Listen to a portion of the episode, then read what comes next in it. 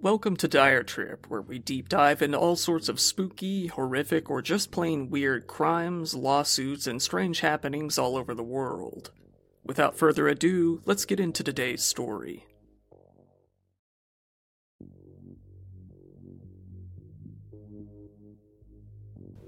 After a number of homeless men were attacked in their sleep on the streets of Las Vegas, the police were forced to devise some sort of plan to catch the budding serial killer they may have had on their hands.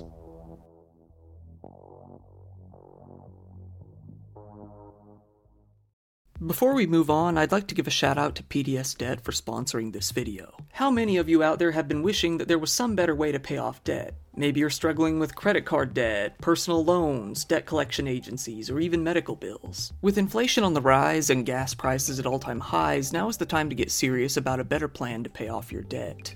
If you're making your payments on your debt every month and the balances still aren't going down, then this is for you. PDS Debt is giving viewers of this channel a free debt savings analysis just for completing the 30-second online debt assessment at pdsdebt.com slash diretrip. You'll get a full breakdown on how to save on interest each month and the quickest way to take care of your debt. PDS Debt rolls all of your payments into one low 0% interest monthly payment. Everyone with over $10,000 or more in debt qualifies, and the cool thing is, there's no minimum credit score required. Fair and even bad credit is also accepted. You can end up saving thousands on interest and fees, and not to mention pay off your debt in a fraction of the time. PDS is offering a free debt analysis to my listeners just for completing the quick and easy assessment at www.pdsdebt.com slash diretrip. That's pdsdebt.com slash diretrip. And now, back to the content. All across the United States, violent attacks on homeless people, namely those in their sleep, appeared to be increasing. This was causing more and more concern for advocates of the homeless.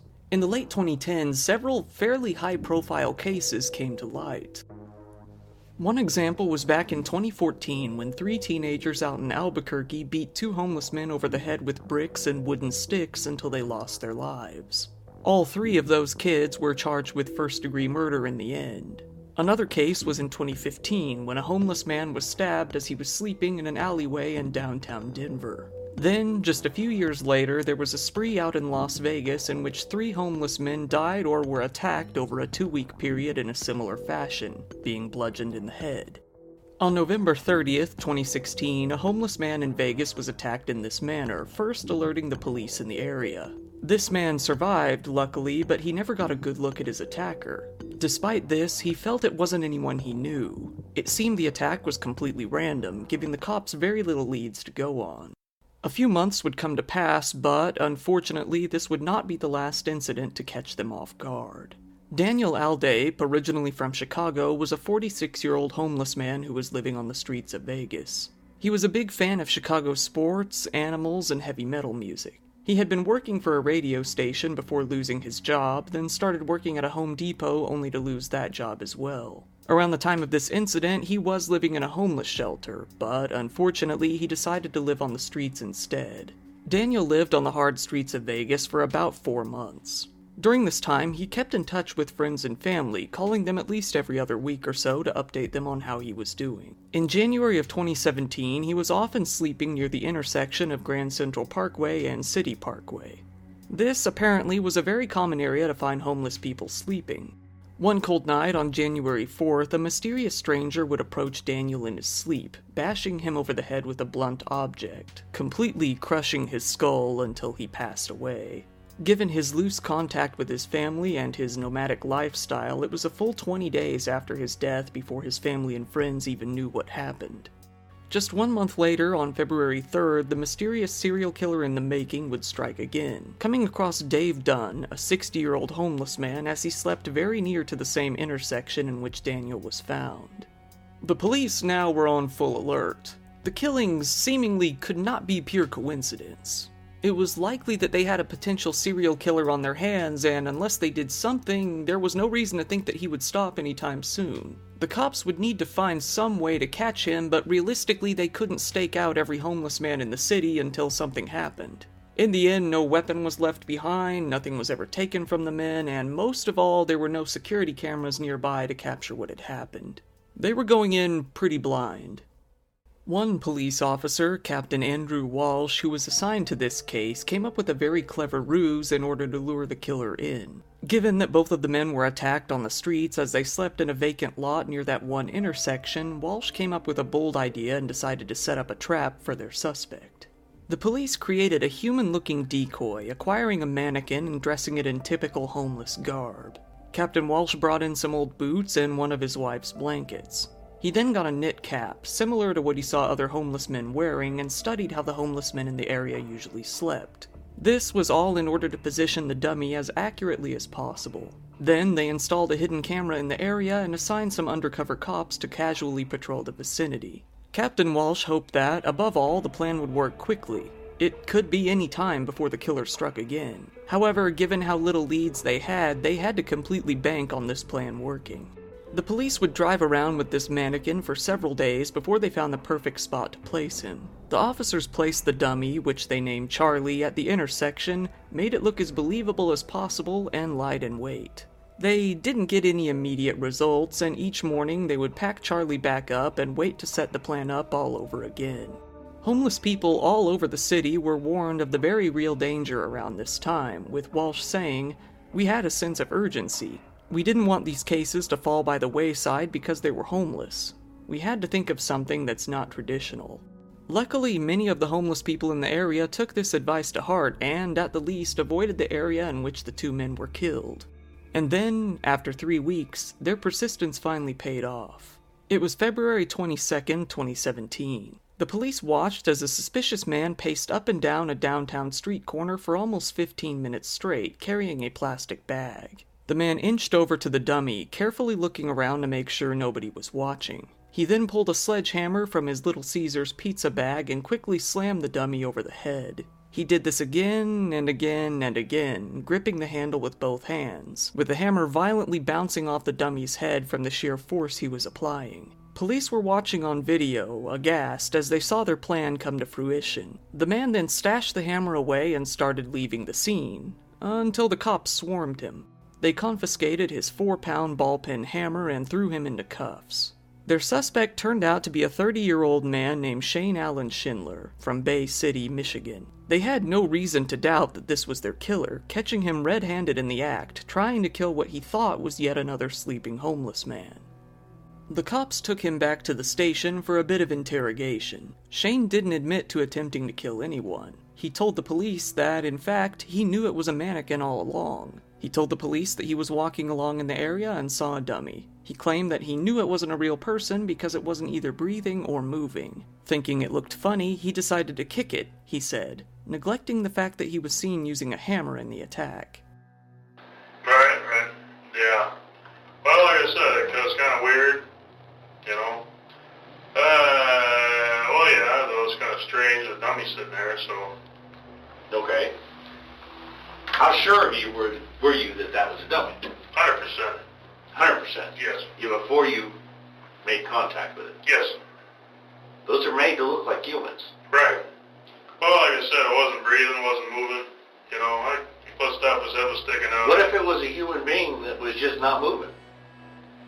Well, you know, I, I was sure. Well, you're sure now.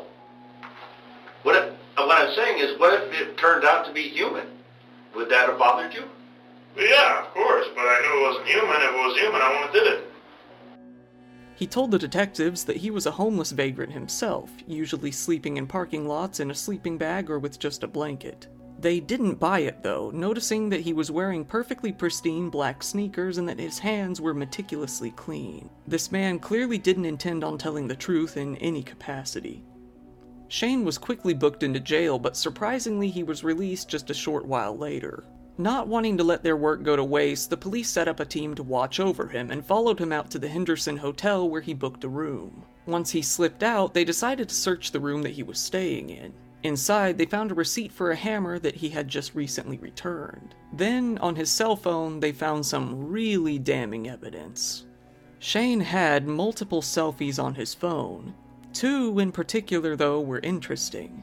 Shane was seen lying on his back very near to where Dave and Daniel had been murdered. It appeared that he had returned to the scene of the crime and taken selfies as some sort of trophy, reveling in what he had done.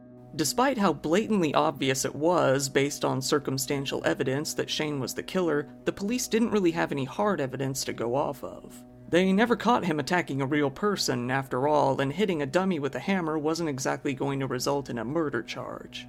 The detectives scrounged together all they had, but they struggled to come up with any good evidence to pursue charges in the two killings and one attack months prior. They were left with no choice. They didn't have enough evidence to go to court, but Shane didn't know that. Hoping he was stupid enough to incriminate himself, they decided to strike up a deal with him. They wanted to know that, at the least, he didn't get away and that some kind of justice was served. The deal wasn't exactly perfect. If Shane agreed to this plea deal, he'd get anywhere from 8 to 20 years for attacking the mannequin, but he wouldn't face any charges in relation to the November attack or the murders of Daniel and Dave due to lack of evidence. But in the end, it seemed like this would be the best way to ensure that Shane was both punished and kept off the streets. Andrew Walsh spoke out about the deal, saying, This is good for the community, that he's taking this deal. He's off the streets. With this deal, they managed to avoid the inevitable argument in court over whether or not it was even possible to kill an inanimate object. But in most states, the law takes into account what the suspect was thinking at the time of the crime. Deborah Denno, a law professor at Fordham University, spoke out about the legal implications of an incident like this, saying that a criminal's thought process could have quite a bit of weight in a case like this. Most people would think you wouldn't get charged, she said. This teaches us that criminal law really focuses on what's going through someone's mind. That's what makes people dangerous and a threat to society. Shane Schindler was taken back into jail where he would remain until his sentencing. Shane's original public defender out in Clark County, a man named Phil Kohn, refused to comment on the case, aside from saying that the initial charge of attempted murder was a legal impossibility, arguing that you can't murder a mannequin. Deborah Denno agreed to an extent, commenting, You can't murder a mannequin, but if the facts were as he believed them to be, he would have been bashing the head of a human being. His next appointed defender, a woman named Ashley Sisolak, spoke out about the deal, saying that it was tough but fair, and also in the best interests of both Shane and the community. A judge of the peace ordered Shane to undergo a mental competency evaluation, not having the most confidence in his mental state. Shane stuck to his story, saying that he knew the dummy he attacked wasn't a real person from the very beginning. The chief deputy district attorney denied this claim, saying that there was no way Shane couldn't have known that he wasn't attacking a real human. The blanket was completely covering the dummy's head at the time of the crime, with Shane never lifting the blanket to check. They were able to slap some charges onto Shane at least. They were able to hit him with a felony charge of carrying a concealed weapon, his beloved pizza hammer. Bail was set at $50,000. His public defender said that he still intended to plead not guilty.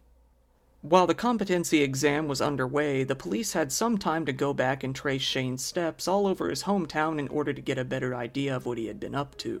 But much to their surprise, though, when Shane came to trial, he decided to plead guilty after all. Shane finally admitted that he thought the mannequin was a real person when he attacked it. Prosecutors then dropped the concealed weapon charge against him. Shane went back to jail to await his sentencing. Then, on August 24, 2017, this case finally came to an end. Shane, who was set to get anywhere from 8 to 20 years, was sentenced to the maximum 20 years for what he had done.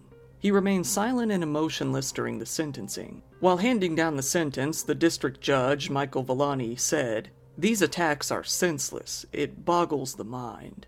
Daniel Aldape's relatives, who were watching from the stands, were overjoyed to hear that Shane had gotten the maximum possible punishment. They hugged and cried outside the courtroom. Daniel's mother, Linda, spoke out, saying, People shouldn't have to worry about being murdered on the streets, but unfortunately it does happen. We're just glad this guy is behind bars. It's the only redeeming thing here. Fred Schalk, the man who raised him, added, He was a good person. He wasn't a fighter. He would never hurt anybody. He was good. Daniel was all set to participate in his sister's wedding that summer. Instead, a photo of him was included in the program. That day, a memorial was held for Daniel in which balloons were released into the sky, both in celebration of his life and of his killer being locked up. Once again, this has been your host, Kyle. Thank you very much for listening to today's podcast episode. Feel free to look through my huge library of other stories if you found this one interesting, and be sure to be there for the next stories that come out each and every week. Have a good night.